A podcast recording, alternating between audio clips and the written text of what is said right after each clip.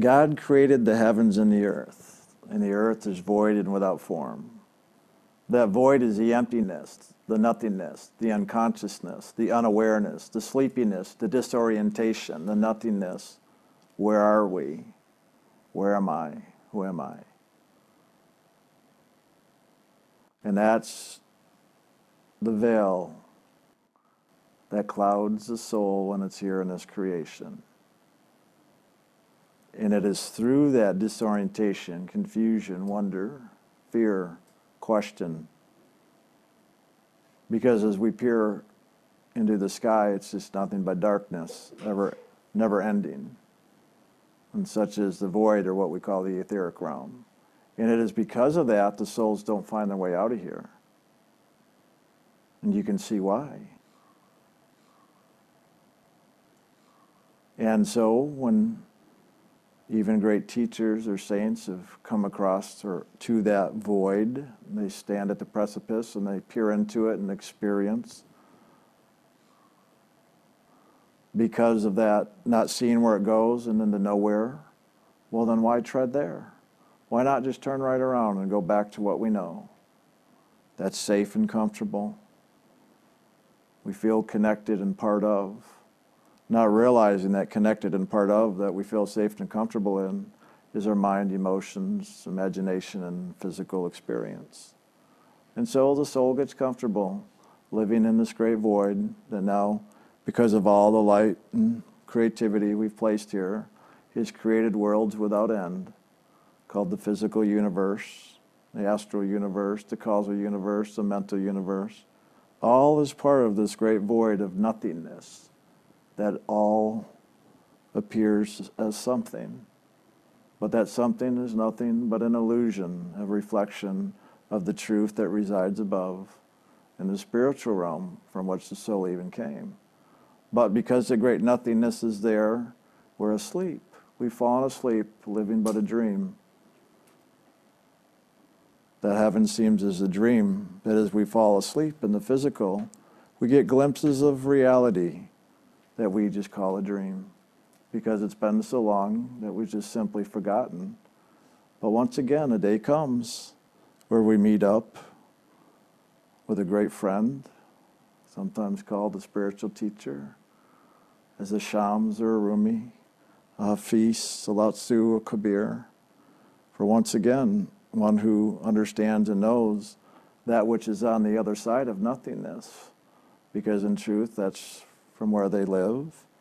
And even as they're here in the world, as a light shining in the darkness, that truth always lives because they're awake to the reality that is real.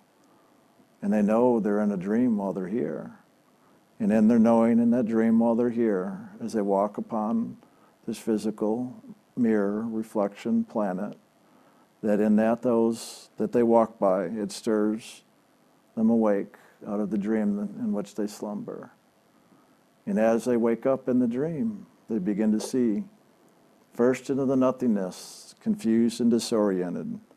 But as they allow themselves to simply rise and follow that light of that saint or teacher, they begin to find themselves traveling, traversing along that path of light, trusting, having faith, even if it's just in the words or the love or the trust and the faith in the Master. Yet, why do they do that? Why are you willing to risk it all your safety, your comfort, your passion, your security in the world? Because a part of you knows that it's all an illusion. Willing to risk and to let go, to walk through the discomfort. Because some part of us, no matter what, knows the truth and will not stop until that truth is realized.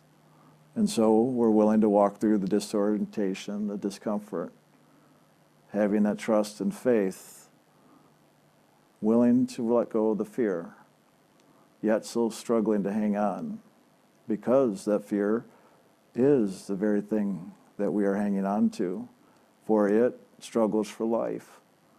And so it'll make us believe that we have to keep feeding it, for it is life and truth itself.